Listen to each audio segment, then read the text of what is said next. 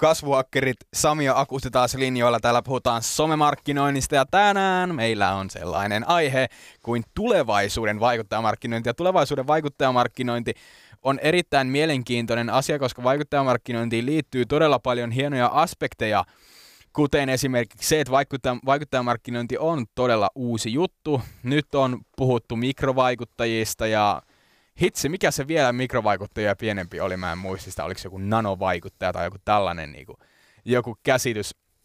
Näin se jossain artikkelissa. Ja, tota, ja näin. Ää, Akustilla on varmasti jotain sanottavaa tulevaisuuden vaikuttajamarkkinointiin. Me puhuttiin vähän ennen tätä jakson nauhoituksen alle, a, aloittamista, että, että, että tästä asiasta voisi puhua. Niin Akusti, mä annan pallon sulle nyt. Kiitos. Eli tulevaisuuden vaikuttajamarkkinoinnissa on yksi erittäin mielenkiintoinen juttu.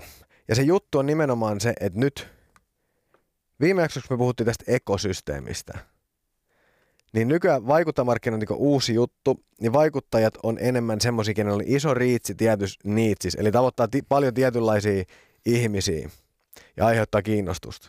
Mutta todella harva tämmöinen vaikuttaja tajuaa esimerkiksi datan käyttämisestä yhtään mitään.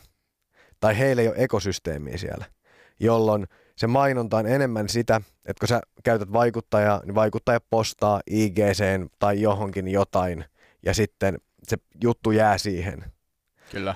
Mutta tulevaisuuden vaikuttajamarkkinointi, on se, sitä tulee dominoimaan semmoiset vaikuttajat, jotka tajuaa sen, kuinka paljon hyötyy ja kuinka suuri asia se on, että kun he kerää dataa tästä. Kuinka suuri merkitys sillä on, että sulla on asiakkaat, kenet sä teet postauksia, ja sitten kun sä keräät datan siitä kaikesta itsellesi, mm.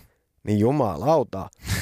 Siinä on niin kuin konversiot kohdillaan sen jälkeen, kun sulla tulee asiakastyytyväisyys, kun joku käyttää sua, ja sitten sana levii. Tämä on mun ennustus.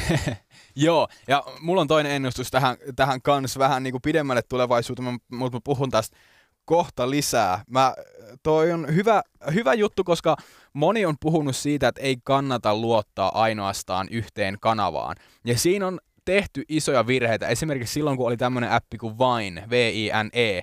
Siinä oli kuuden sekunnin videoita. Siellä oli paljon semmosia, jotka heräsi heti siihen sovellukseen ja alkoi tekemään hauskoja videoita sinne. Ne, niistä tuli julkiksi niinku saman tien niinku vuodessa. Ja sit se appi sulkeutui ja ne ei ollut tukeutunut muihin kanaviin. Ne teki niinku, niinku sata tonnia kuukaudessa rahaa niillä Vine-videoilla. Sit se Vine sulkeutui, ne ei ollut, niille, niille ei ollut sitä yleisöä muissa kanavissa. Ja nyt kukaan ei muista niitä. Niin se on vähän semmoinen vertauskuva, niinku, että et jos sä rakennat oikein kunnolla sen sun vaikuttaja, vaikuttaja-imperiumin sinne, että sä käytät sitä dataa, sulla on monta kanavaa, niin se on vähän niin kuin pilvenpiirtäjän ää, kattohuoneistossa seisominen versus että sä lennät jollain niin kuin helikopterilta, helikopterilla, jolla, josta jossain vaiheessa kuitenkin loppuu se polttoaine, tai sitten se menee rikki ja se tiput alas. Se on juurikin näin, koska nyt vaikuttajamarkkinoinnissa keskitytään huomio siihen, että kuinka paljon jotain tyyppiä seurataan, kuinka monta näyttökertaa siitä tulee, mutta tämä tieto ei ole lähelläkään yhtä arvokasta kuin se tieto, että mitä ne ihmiset haluaa, kenen sä haluat myydä. Kyllä. Ja silloin kun sulla se tieto on, niin silloin se, no jos e, yks, asia menee niin yksinkertaisesti, jos mä tiedän mitä Sami haluaa ja mä tarjoan Samille sitä mitä Sami haluaa, siihen hintaan mitä Sami on valmis maksaa siitä, niin kaupat syntyy. Ja sitä tietoa sieltä saa. Kyllä. Ja, ja tää on, tää on jännä juttu, koska äh, jos joku, joku tällainen vaikuttaja kuuntelee tätä, jolla on paljon mahdollisuuksia ja paljon vaikka liikevaihtoa, että sillä on rahaa tehdä näitä, näitä asioita. Mä juttelin, kävin kahvilla yhden, tota, yhden telkkarista tutun henkilön kanssa ja mä neuvoin sitä, että, että se, me sparattiin niin kuin Instagramin käytöstä ja mä neuvoin sitä, että kannattaa oikeasti aloittaa vlogaamaan. Että sä pystyt vahvistamaan sitä sun omaa henkilöbrändiä niin paljon ja se tuo sen tähän päivään. Ja silloin se on, sun koko homma on niinku monikanavainen. Tai se on, niinku, se on jo laajennettu sinne YouTubeen. Sä laajennat sitä omaa, omaa persoonaa. Sä pystyt, sä pystyt laajentamaan sitä henkilöbrändiä paljon enemmän, kun sä laajen, laajennet niinku muihin kanaviin. Niin tota, tää on kyllä, nää on, tää on tämmönen siis tämmöisiä vinkkejä, mitä kyllä, mitä suosittelisin näiden isojen vaikuttajien ottavan koppia näistä. Että oikeasti laajentaa niihin muihinkin kanaviin ja opettelee käyttää niitä, niin kuin esimerkiksi Facebook-mainoksia tai nettisivuja, nettisivuja. Ja kuitenkin siellä on niitä kävijöitä on ihan älyttömästi.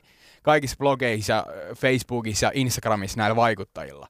Niin kun sä pystyt rakentamaan semmoisen kunnon, kunnon talon siitä versus sitä helikopteria vastaan, niin se on kyllä paljon niin kuin vankempi. Ja sit sä tiedät sitä sun yleisöä, että ketä ne oikeasti on ja miten niille myydään ja miten sä pystyt oikeasti hyödyntämään sitä. Sitten kun joku haluaa mainostaa sen tuotteita sun, sun Instagramissa tai Facebookissa tai nettisivuilla, niin sä oikeasti pystyt sanomaan, että hei, mulla on tämmösiä, ja sä pystyt tekemään vaikka Facebook-mainoksen siitä. Niin onhan se nyt niin kuin dominoivaa. Se on erittäin dominoivaa. Ja siis, jos siellä nyt linjan toisessa päässä on joku tyyppi, ketä haluaa tehdä vaikuttajahommia, ja sulla on iso tili, iso tili niin kuin hyviä seuraajia, ja se homma toimii vaikka I G:ssä, niin tuu kasvuhakkereihin, kuuntele lisää, koska siis mä ku, äh, palan halusta siitä, että löytyy se ensimmäinen dominoiva vaikuttaja, ketä ei tee sitä vaan niin, että mulla seuraajia, mä postaan tää, ja sit mä saan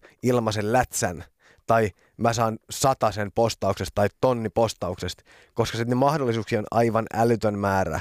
Jos sä keräät itsellesi, rakennat oikeanlaisen setisin, ekosysteemin, suppilot, datakeruun ja näin poispäin, niin sä tuut dominoimaan täysillä. Se on, se on just näin. Ja tota, tä, tässä on oikeasti aika paljon hyvää settiä, ja, ja mä ajattelin, on kyllä sitä mieltä, että, että me pidetään hyvä maku tässä jaksossa ja laitetaan tää purkkiin, koska sun kannattaa oikeasti tulla Kasvuakkereiden Facebook-ryhmään. Se löytyy samalla ää, nimellä kuin tämä podcasti on. Facebookista löytyy meidän ryhmä. Siellä on paljon vinkkejä, sä pystyt kysymään. Kysymyksiä me vastataan siellä. La- kirjoitat sinne julkaisuun, lähetät meille viestiä tai kysyt liveessä, me pidetään siellä liveä. Yritetään pitää ainakin kerran kahdessa viikossa, joskus useammin, joskus harvemmin. Kyllä, ja sitten vaikuttajille vielä semmoinen homma tuohon liittyen, että ää, nyt moni vaikuttaja haluaa tietysti kasvattaa omaa tilinsä laadukkailla seuraajilla, niin sieltä löytyy myös ohjeet meillä livessä, että miten kasvatat esimerkiksi Facebookissa yli kaksituhatta laadukasta seuraajaa päivässä, mikä on tällä hetkellä eräällä tilillä vauhti, ja se on oikeasti arvokasta tietoa, eli nähdään seuraavassa jaksossa, tai oikeastaan kuullaan. Kyllä. Näin on. Se on morjens. Se on morjentes.